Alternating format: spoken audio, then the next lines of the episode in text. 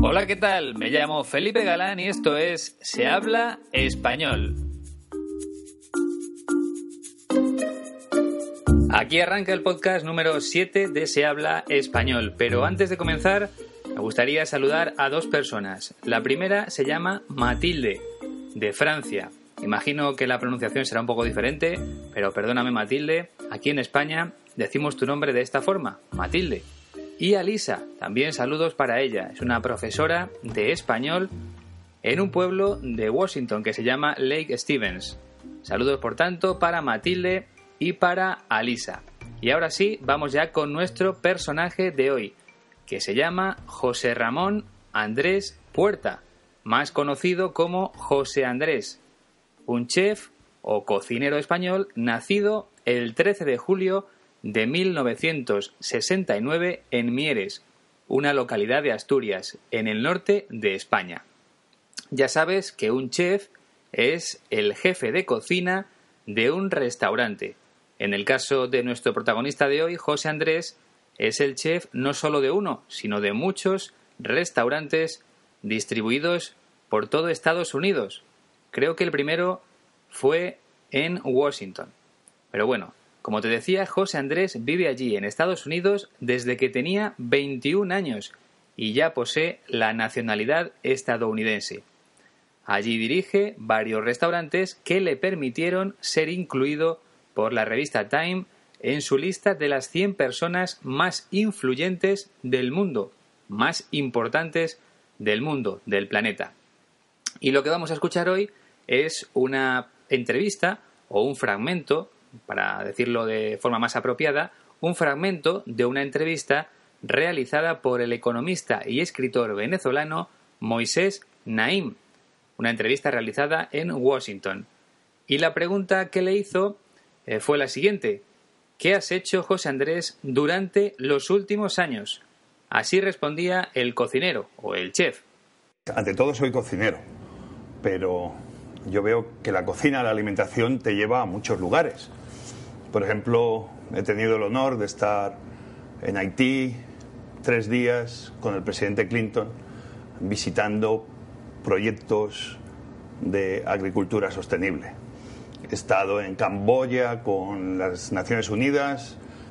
Vengo de España de hacer un viaje con periodistas para seguir vendiendo al mundo de que España es un país que, a pesar de la crisis, es un país que tiene largo recorrido. Por lo tanto, sí, estoy en los restaurantes, pero hago muchas otras cosas. Yo soy un chico que, por diferentes motivos, dejé de estudiar muy joven. Las cocinas se convirtieron en ese lugar donde yo me sentía en casa. Y en la vida no hay nada como el querer aprender. Y he tenido la suerte de que he tenido gente al otro lado que han querido compartir lo que ellos sabían. Pues bien, esas son las palabras que vamos a analizar hoy, en este caso del cocinero o del chef español José Andrés, que tuvo hace ya algunos años un programa de televisión en la cadena pública, en Televisión Española, un espacio televisivo o un programa en el que enseñaba algunas de sus recetas para que pudiéramos hacerlas todos en nuestras casas.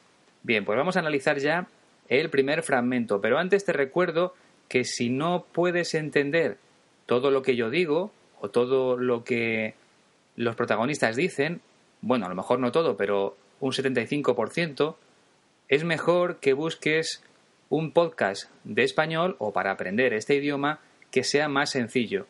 Es mejor empezar por lo fácil y después ir subiendo el nivel poco a poco. Por tanto, si no eres capaz de entender entre el 70-75% de este podcast de Se Habla Español, busca uno más sencillo. Es lo que yo hago, por ejemplo, cuando intento aprender inglés. Si pruebo con un podcast y me resulta muy complicado, muy difícil, busco uno más sencillo y así voy progresando mejor. Bueno, pues después de este pequeño consejo, vamos ya con el primer fragmento de José Andrés. Ante todo soy cocinero, pero yo veo que la cocina, la alimentación te lleva a muchos lugares.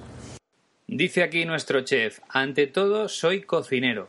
Por encima de todo, antes que cualquier otra cosa, soy cocinero. Como os decía, un cocinero es una persona que trabaja, que se gana la vida, preparando comidas o preparando platos, en la cocina en este caso de un restaurante. En España, cuando llegas a un restaurante, por ejemplo, te entregan lo que llamamos carta, que es un listado en el que aparecen los nombres de los platos, de las comidas que puedes elegir. Y esa carta puede ser desde una simple hoja de papel, por ejemplo, en los restaurantes más básicos, más informales, generalmente en lo que llamamos bares, donde además se ofrecen comidas. Aunque lo normal es que esa carta sea algo más elegante, con un papel más grueso, en color, y dividida en secciones. Las secciones serían, por un lado, los entrantes, es decir, los platos que puedes compartir con tus acompañantes, con los otros comensales. Esos serían los entrantes. Un comensal, si no te lo he explicado nunca, es una persona que se sienta a la mesa para comer. Eso es un comensal. Se sienta para degustar los platos de un restaurante. A eso le llamamos comensal. Bien, como decía, primero están los entrantes, que podría ser, pues, por ejemplo, una ensalada. Después de los entrantes encontramos en la carta los primeros platos, verduras, arroces, sopas, ese tipo de cosas. Y a continuación los segundos platos, como por ejemplo carnes o pescados. Y por último tendríamos los postres, que como sabes suelen ser dulces, helados, tartas, flanes. Vale, pues entonces en una carta, te recuerdo, tenemos los entrantes, son alimentos que puedes compartir con las otras personas de la mesa, luego los primeros platos, los segundos platos y por último los postres. Decía José Andrés, ante todo soy cocinero, pero yo creo que la cocina, no el sitio donde trabaja, en este caso no se refiere al lugar donde él está trabajando, sino al arte de cocinar, al arte de alimentar a otras personas. Por tanto, dice, la cocina te lleva a muchos lugares, te permite visitar muchos sitios, como va a contar a continuación. Vamos ya con el segundo fragmento.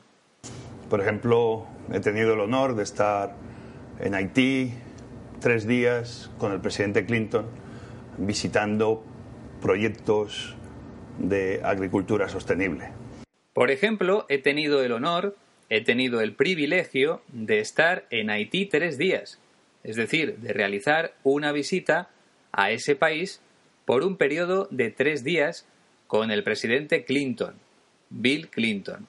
Creo, si no recuerdo mal, que ahora es su mujer, su esposa, Hillary, la que intenta convertirse en presidenta de los Estados Unidos.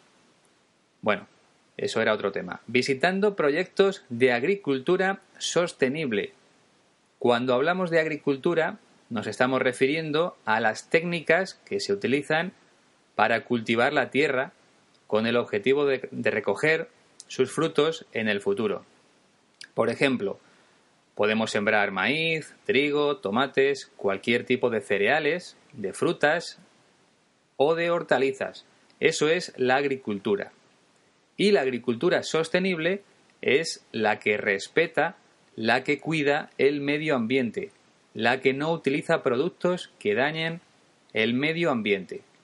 Eso es lo que estuvo haciendo José Andrés en Haití, comprobar cómo funcionan los proyectos de agricultura sostenible en ese país, porque imagino que nuestro chef utilizará esos productos procedentes de agricultura sostenible en sus restaurantes, entiendo yo, no lo sé. Nunca he tenido la suerte de comer en uno de sus restaurantes. Si tú has podido ir, si vives en Estados Unidos y has tenido la posibilidad de comer o de cenar en alguno de los restaurantes de José Andrés, pues puedes contármelo si quieres, en un correo electrónico, en un email. Ya sabes que tienes la dirección de este correo electrónico de Se Habla Español en la descripción del podcast. Por tanto, si has tenido esa posibilidad, cuéntamelo. Y ahora sí, vamos ya con el tercer fragmento. He estado en Camboya con las Naciones Unidas. Vengo de España de hacer un viaje con periodistas para seguir vendiendo al mundo de que España es un país que, a pesar de la crisis, es un país que tiene largo recorrido. Dice aquí José Andrés: he estado en Camboya con las Naciones Unidas, es decir, he visitado Camboya, ese país que, como sabes, se encuentra en el sudeste asiático y que limita, que comparte fronteras. Limitar es compartir fronteras con otros países. En este caso, Camboya limita, comparte fronteras con países como, por ejemplo, Tailandia o Vietnam. A continuación dice: vengo de España. La expresión venir de más un sustantivo o más un verbo en infinitivo significa acabo de o acabar de. En este caso, vengo de España es lo mismo que decir acabo de estar en España. Acabo de venir de España. Otro ejemplo: vengo de jugar al tenis. Aquí con un verbo en infinitivo. Vengo de jugar al tenis. Acabo de jugar al tenis. Entonces, dice aquí José Andrés: vengo de España de hacer un viaje con periodistas, de realizar un viaje con periodistas, como yo, en este caso, ya te lo dije en el primer podcast, que también soy periodista. Un trabajo que consiste en contar lo que está sucediendo o lo que ha sucedido, tanto en prensa escrita, en los periódicos, como en la radio o en la televisión. Ahora también, evidentemente, a través de Internet. Por cierto, una curiosidad, porque las personas que viven en Estados Unidos o en Inglaterra le ponen el artículo de a Internet. Por ejemplo, siempre dicen de Internet. Bueno, en España no se utiliza el artículo, simplemente decimos en Internet, no en el Internet. ¿Vale? Bueno, es una pequeña aclaración para que la conozcas. Continúa diciendo José Andrés: vengo de España de hacer un viaje con periodistas para seguir vendiendo al mundo, para seguir diciéndole al mundo que, a pesar de la crisis económica, pese a los problemas, por ejemplo, de desempleo, porque hay mucha gente que no tiene trabajo aquí en España, en mi país, España es un país que tiene largo recorrido, dice el chef. Esto quiere decir que España no es un país acabado, ni mucho menos, que puede ofrecer muchas cosas en el futuro, en los próximos años, que su recorrido como país no ha terminado ni muchísimo menos. Por eso es un país de largo recorrido, que tiene posibilidades de cara al futuro. Y aquí me gustaría detenerme en otra expresión, que sería seguir más gerundio. Yo sigo pensando que España es un gran país. También se puede utilizar con el verbo continuar. Yo continúo pensando, pero se usa más seguir. Es más coloquial. Yo sigo trabajando para ser un buen profesor de español. Sería otro de los ejemplos, ¿vale? La expresión seguir más gerundio, que se utiliza mucho en nuestro idioma. Pues vamos entonces con el fragmento número 4. Por lo tanto, sí, estoy en los restaurantes, pero hago muchas otras cosas. Yo soy un chico que, por diferentes motivos, dejé de estudiar muy joven.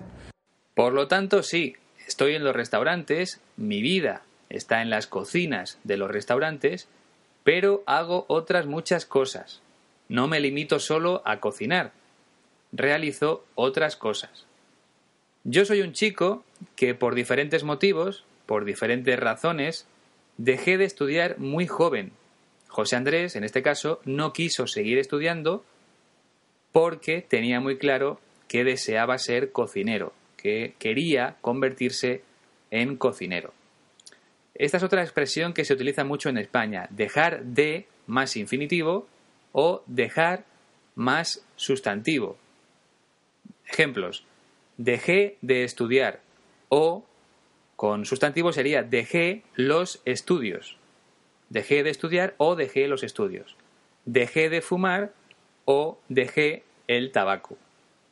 En este caso es fácil recordar la preposición algo que siempre nos cuesta mucho, tanto a los que aprendemos inglés como a los que aprendéis español, como es tu caso, porque en esta expresión se repite la primera sílaba del verbo. El verbo es dejar, pues la preposición es de. Dejar de. Así es más fácil de recordar. Y relacionada con esta expresión, tenemos también otra, empezar a más infinitivo o empezar más sustantivo. Por un lado, dejar de, y por otro, empezar a. Ejemplos: empecé a estudiar, o con sustantivo, empecé los estudios hace 40 años. Un truco también para recordar la preposición en este caso, tenemos que el verbo es empezar. ¿Y por dónde empieza el alfabeto? Pues por la letra A.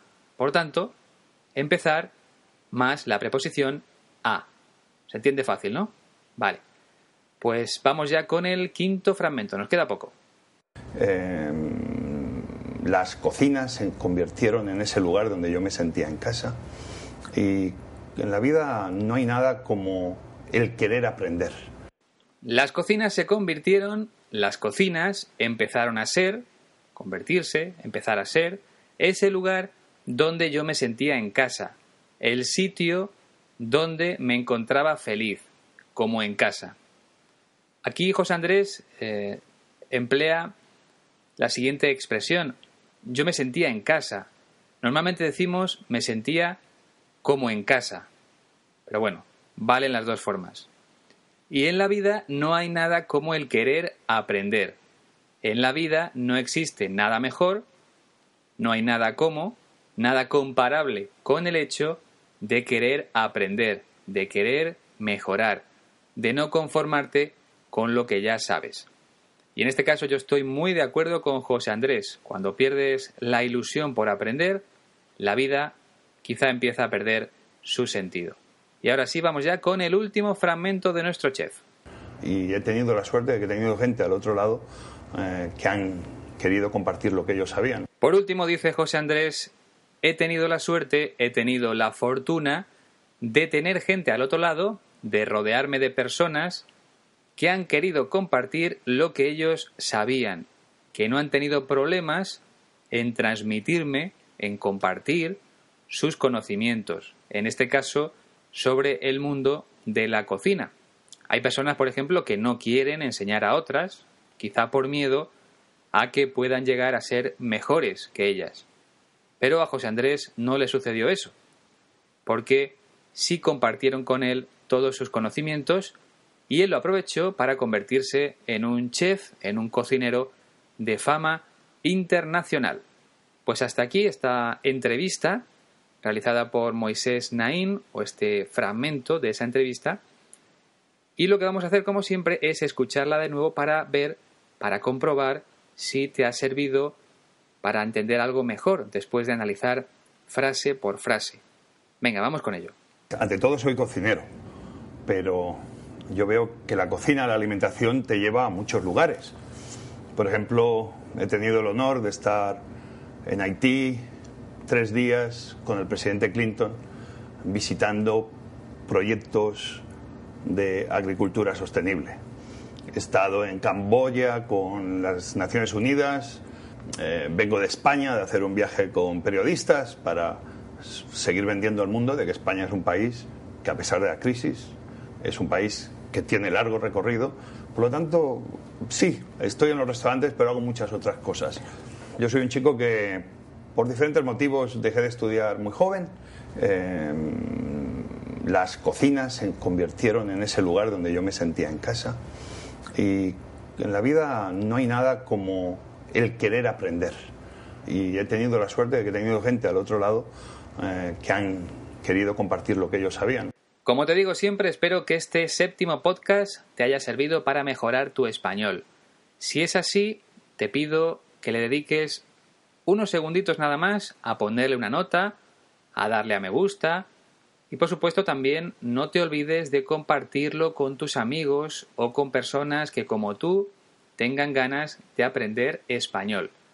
Como decía en el día de hoy nuestro protagonista, lo más importante siempre es mantener la ilusión por aprender cosas nuevas, en este caso, español, en el mío, inglés. Y una cosa más, si tienes alguna duda, alguna pregunta, alguna sugerencia, puedes mandarme un correo electrónico, como ya han hecho otras personas, como Kate, como Carol, como Alisa, como Matilde de Francia, a la dirección sehablaespanolpodcast@gmail.com.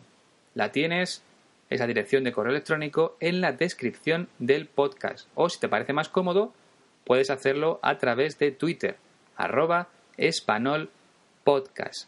Además, si te apetece charlar un rato conmigo a través de Skype, podemos hacer un intercambio. Si tu lengua materna es el inglés, podemos hablar un rato en inglés y otro en español. No sé si te parece una buena idea, yo creo que sí, porque todos saldríamos beneficiados. Y una cosa más, ahora me tomo unas pequeñas vacaciones en mi trabajo como periodista, por tanto, también voy a tomarme unas vacaciones en este podcast de Se Habla Español. Es tiempo para estar con la familia, por tanto, creo que no volveré a hacer un podcast hasta finales de agosto. Hasta finales de agosto no saldrá el podcast número 8. Es tiempo para descansar y, como te decía, para compartir el verano con la familia, que es muy, pero que muy importante. Pues nada, nos escuchamos el próximo mes, a finales del mes de agosto, con el octavo podcast de Se Habla Español.